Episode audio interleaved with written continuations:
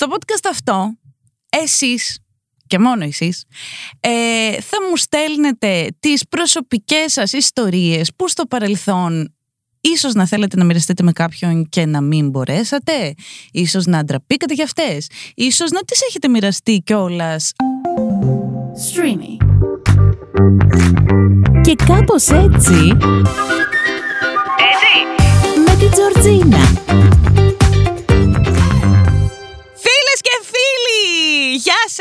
Είμαι η Τζορτζίνα! Και αυτό είναι το podcast μου και κάπως έτσι, το οποίο θα κάνω φέτος μόνη μου. Όσοι με παρακολουθούσατε και πέρσι, έκανα ένα άλλο podcast και φέτος θα το κάνω ε, έτσι με τον εαυτό μου. Κάτι το οποίο μου αρέσει πάρα πολύ, γιατί είμαι ένα εγωκεντρικό γουρούνι.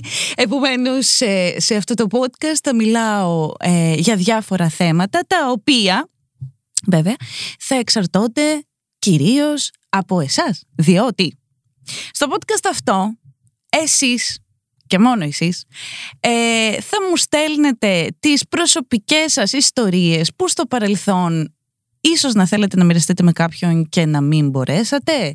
Ίσως να ντραπήκατε για αυτές. Ίσως να τις έχετε μοιραστεί κιόλας, αλλά να θέλετε να το βγάλετε από μέσα σας. Όλα αυτά τα οποία σας βασανίζουν και θέλετε κάπου να τα πείτε, θα τα λέτε στη Τζορτζίνα και στο podcast μου ε, και κάπως έτσι. Εγώ θα επιλέγω κάποιες από αυτές τις ιστορίες ή μπορεί και να τις πω και όλες στη συνέχεια της εκπομπής αυτής και θα διαβάζω εδώ αυτά που μου στέλνετε και θα λέω ίσως και τις συμβουλές μου αν τις θέλετε που πιστεύω ότι τις θέλετε γι' αυτό θα μου τα στέλνετε κιόλας. Και κάπως έτσι θα ξεκινήσουμε με την πρώτη ιστορία. Ζήτησα τις ιστορίες σας και μου τις στείλετε. Και έχω εδώ μία ιστορία που μου άρεσε πάρα πολύ. Είναι μίας κοπέλας η οποία ε, Προφανώς η κοπέλα είναι εκπαιδευμένη στα podcast, δεν ξέρω για τη ζωή της, αλλά μου έχει στείλει και δεν έχει στείλει όνομα για να μην φαίνεται κτλ. Ε, Επομένως, μου έχει γράψει εδώ μια ιστορία για τον Χ. Λοιπόν, ε, θα ξεκινήσω να διαβάζω, να μου άρεσε πάρα πολύ η ιστορία της και θα πω και κάποια πράγματα που θέλω στο τέλος. Πάμε. Τζορτζίνα, σου στέλνω αυτό το μήνυμα γιατί θέλω να μοιραστώ αυτό που μου συμβαίνει και δεν είναι εύκολο να το μοιραστώ με τον κύκλο μου. Πριν από 1,5 χρόνο περίπου γνώρισα τον Χ. Ε, τον Χ. Λοιπόν, εγώ θα τους λέω παντελή, παιδιά. Ε, όλους, γενικά όλους ε, τους ε, γκόμενους των φίλων μου και γενικότερα τους λέω όλους Παντελή, θα τους λέω και εδώ στο podcast όλους Παντελή. Λοιπόν, γνώρισα τον Παντελή λοιπόν, με τον οποίο ερωτευτήκαμε και μπήκαμε γρήγορα σε σχέση. Εγώ τότε 25, αυτός 23 πριν 1,5 χρόνο, άρα αυτή τώρα είναι 27 και αυτός 25. Λοιπόν, στη σχέση υπήρχε πολύ έντονη σεξουαλική ζωή. Περνούσαμε πολύ ωραία στο κρεβάτι. Ο Παντελής δεν χόρτενε ποτέ τους πειραματισμούς και γενικότερα δεν ήταν ποτέ ιδιαίτερα ευχαριστημένος ό,τι και να κάναμε. Ήθελε πάντα κάτι παραπάνω. Όσο προσθέταμε νέους ρόλους στη σεξουαλική ζωή, τελικά είχαμε καταλήξει περισσότερο να έχω εγώ τον ρόλο που έχει κανονικά ο άντρας στο κρεβάτι, αν καταλαβαίνεις τι εννοώ, χρησιμοποιώντας κάποια βοηθήματα. Εγώ καταλαβαίνω τι εννοεί, παιδιά. Δεν ξέρω αν και ο κόσμος καταλαβαίνει τι εννοεί εδώ οι φίλοι. Γιατί ήθελε να νιώθει και εκείνος αυτή την ειδονή που μου δίνει και εμένα, όπως έλεγε. Ελπίζω να έχουν καταλάβει όλοι τι λέμε εδώ, έτσι. Λοιπόν, ούτε αυτό όμως τελικά τον γέμιζε απόλυτα και κάπως έτσι εγώ άρχισα να χάνω το ενδιαφέρον μου. Ένιωθα πιο πολύ ότι τον απασχολεί το δικό του σώμα και να το ανακαλύψει και όχι μεταξύ μας συναναστροφή. Μετά από ένα χρόνο σχέσης, μου είπε ότι θέλει να δοκιμάσει και άλλα πράγματα και συμφωνήσαμε να χωρίσουμε. Εγώ πλήρως μπερδεμένη μέσα σε όλο αυτό. Δεν ήξερα πώς νιώθω και δεν ήξερα αν νιώθω και πολλά πράγματα γιατί πρωταγωνιστής ήταν πάντα το σεξ στη σχέση. Πέρασαν τέσσερις μήνες από το χωρισμό και πριν δύο εβδομάδες το, πέτυχα σε ένα μπαρ τον Παντελή με έναν άντρα που φαινόταν ότι υπήρχε κάτι ερωτικό μεταξύ τους. Δεν ήξερα πάλι πώς να νιώσω. Την επόμενη μέρα μου έστειλε μήνυμα να πάμε για καφέ και πήγαμε και μετά ακολούθησαν πολλές ώρες ερωτικής συναναστροφής. Μου είπε ότι ο άντρας με τον οποίο τον πέτυχα είναι το νέο του φλερτ και ότι πηγαίνει με άντρες. Αλλά εγώ είμαι κάτι ξεχωριστό και δεν μπορεί να ξεκολλήσει και σκέφτεται ότι θα ήθελα να τα ξαναβρούμε. Εγώ τον θέλω, αλλά με όλα αυτά νιώθω μια ανασφάλεια και δεν ξέρω αν θα μπορούσε να λειτουργήσει. Χαίρομαι που στα είπα και ανυπομονώ να ακούσω τη συμβουλή σου.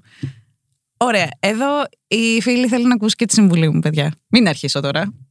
Λοιπόν, αρχικά πρώτα και κύρια εδώ σε αυτή την ιστορία που ευχαριστούμε πάρα πολύ τη φίλη που τη μοιράστηκε μαζί μας, ε, αυτό που έχω να πω είναι ότι μιλάμε για έναν πρώην στον οποίο εσύ με ρωτάς αν θα έπρεπε να ξαναγυρίσεις και η απάντηση είναι πάντα πάρα πολύ απλή. Θέλω να πω ότι δεν έχει να κάνει καν με τους ρόλους που είχατε στην σεξουαλική ζωή που μας αναφέρεις εδώ και με το ότι εκείνος στη συνέχεια ε, μπορεί να προχώρησε τη ζωή του με το άλλο φίλο όπως ε, φαίνεται να, να καταλαβαίνω τέλος πάντων από το μήνυμά σου. Σημασία έχει ότι είναι ένας άνθρωπος με τον οποίο είχατε μία σχέση και κάτι δεν λειτουργήσε και η σχέση αυτή τελείωσε. Επομένως αυτό δεν πρέπει να σκεφτείς για το αν θα γυρίσεις πίσω. Ε, έχω να πω ότι αυτό που μπορώ να σχολιάσω εδώ είναι ότι ε, μου γράφεις τη λέξη ανασφάλεια. Εγώ λες τον θέλω, αλλά με όλα αυτά έχω μία ανασφάλεια. Αυτό είναι το θέμα εδώ. Ότι επειδή το παιδί αυτό προφανώς ψάχνεται και επικεντρώνεται στον εαυτό του με αποτέλεσμα να μην μπορεί να δώσει πολύ ενέργεια στον άλλον άνθρωπο. Άρα σίγουρα ε, αυτό δεν σε κάνει να νιώθεις μια σιγουριά. Και αυτό πιστεύω ότι δεν αλλάζει. Άμα ένας άνθρωπος είναι σε αυτή τη φάση και ακόμα φαίνεται να είναι το παιδί αυτό, σίγουρα δεν θα μπορεί να σου δώσει την προσοχή που θέλεις, άρα δεν θα έχετε μια σχέση ίση. Θα πρέπει εσύ να ασχολείσαι περισσότερο μαζί του και λιγότερο εκείνος με εσένα. Θα ασχολείστε πιο πολύ μαζί του.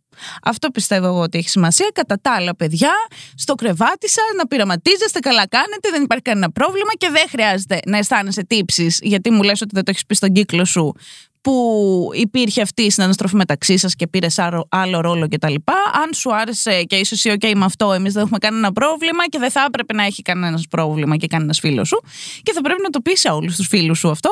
Ε, και όποιος έχει πρόβλημα δεν είναι φίλος σου. Λοιπόν, και ευχαριστούμε πολύ που το είπες σε εμάς για να σου δώσουμε και αυτή τη συμβουλή. Πάμε παρακάτω!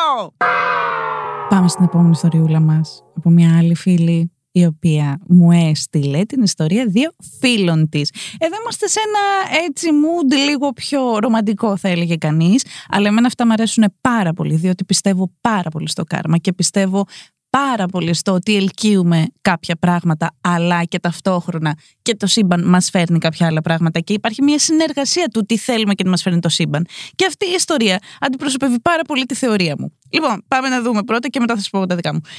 Λέει εδώ η φίλη, λοιπόν, μου λέει. Αυτό που λέμε ότι αυτά γίνονται μόνο στις ταινίες, ε αυτό είναι πραγματικό πριν από περίπου μία δεκαετία. Φίλος μου έχει γνωρίσει μία κοπέλα που τον έχει ξετρελάνει.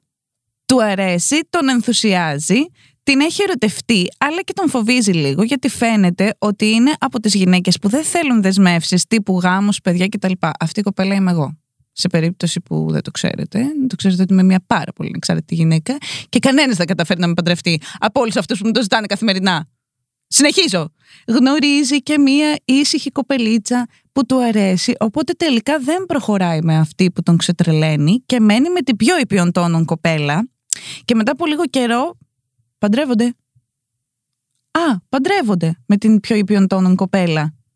Ok, okay. αχ δεν μ' αρέσει εμένα αυτό τώρα που παντρεύτηκαν. Ύστερα από δύο χρόνια τελικά χωρίζει.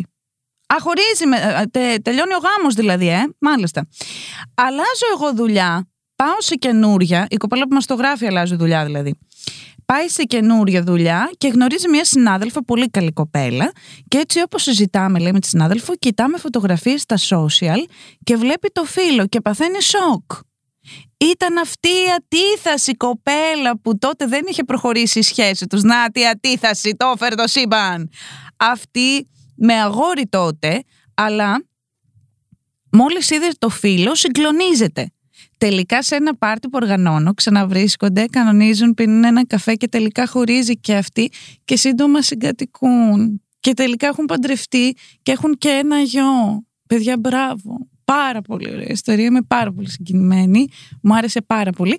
Και εγώ θα ήθελα ε, γενικότερα αν είναι να παντρευτώ κάποιον κάποια στιγμή στη ζωή μου, θα ήθελα να προκύψει έτσι από κάτι μαγικό. Δηλαδή, θα ήθελα να είναι κάτι τέτοιο. Ένας χαμένος έρωτας που δεν λειτουργήσε λόγω πολύ πάθους και μετά τα ξαναβρήκαμε μετά από δύο χρόνια γιατί τελικά δεν μπορούσαμε ο ένας χωρίς τον άλλον ή μας έφερε το σύμπαν πάλι μαζί. Κάτι τέτοιο μαγικό θέλω. Μ' αρέσουν αυτά. Δηλαδή, αυτά τα ήπιον τόνων που παντρεύτηκε ο άλλος. Μου άρεσε, μου βαρέθηκα. Βαριέμαι. Κατάλαβες; Θέλω ότι είναι ταινία εγώ από πίσω.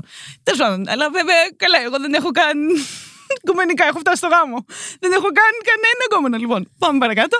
Ε, μ' άρεσε αυτή η ιστορία. Λοιπόν, επιβεβαιώνεται ότι το κάρμα θα σου φέρει τον έρωτα αν τον θέλεις. Και σε αυτό το σημείο αποφασίζω να μην πω κάποια άλλη ιστορία και να πω ότι θέλω να μου στέλνετε τις ιστορίες σας στο Instagram. Έτσι για αρχή, για ζεσταματάκι, σας είπα δύο χαλαρούλες. Ε, θέλω να μου στέλνετε τις ιστορίες σας στο Instagram. Το Instagram μου είναι Georgina με TAFZW. Θα με βρείτε γιατί είμαι πάρα πολύ διάσημη γυναίκα. Έτσι είναι πάρα πολύ εύκολο να με βρείτε. Επομένως, αν μου πατήσετε τα W θα, με- θα με βγάλει εμένα. Είμαι μέσα σε μια πεταλούδα λευκή. Και θα μου στείλετε εκεί τα μηνύματά σας με τις προσωπικές ιστορίες. Και εγώ θα τις πω όλες σε αυτό το podcast. Δεν θα αφήσω κανέναν παραπονεμένο. Είμαστε στο Streamy. Κατεβάζετε την εφαρμογή του Streamy, όπου εκεί θα βρίσκετε το podcast μου και κάπως έτσι. Έτσι. Και θα τα λέμε πολύ συχνά. Σας περιμένω στο επόμενο podcast. Φιλάκια πολλά!